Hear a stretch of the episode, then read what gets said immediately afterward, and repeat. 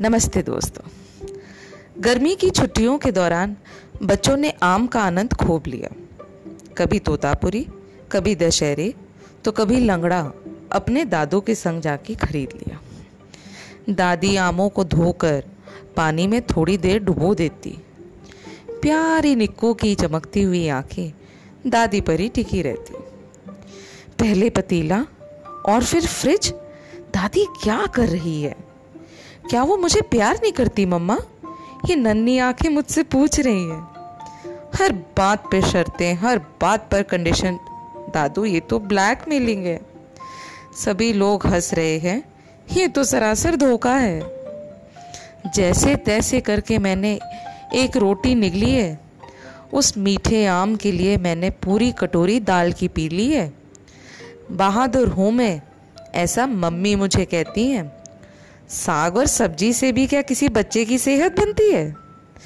वो तो आम है, फलों का राजा, जो दादू लेकर आए हैं।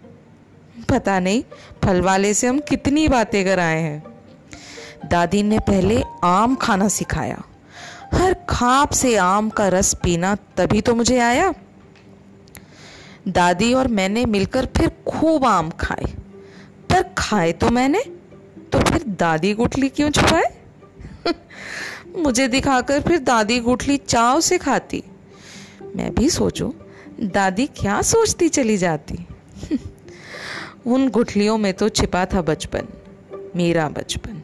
दादी मन मन मुस्काती। देखें गोरा कौन सबसे अच्छा करेगा? दादी को बीते यादें याद आ जाती। दादी भी जब छोटी थी तो यूँ ही अपनी भाई बहनों के साथ कंपटीशन लगाती।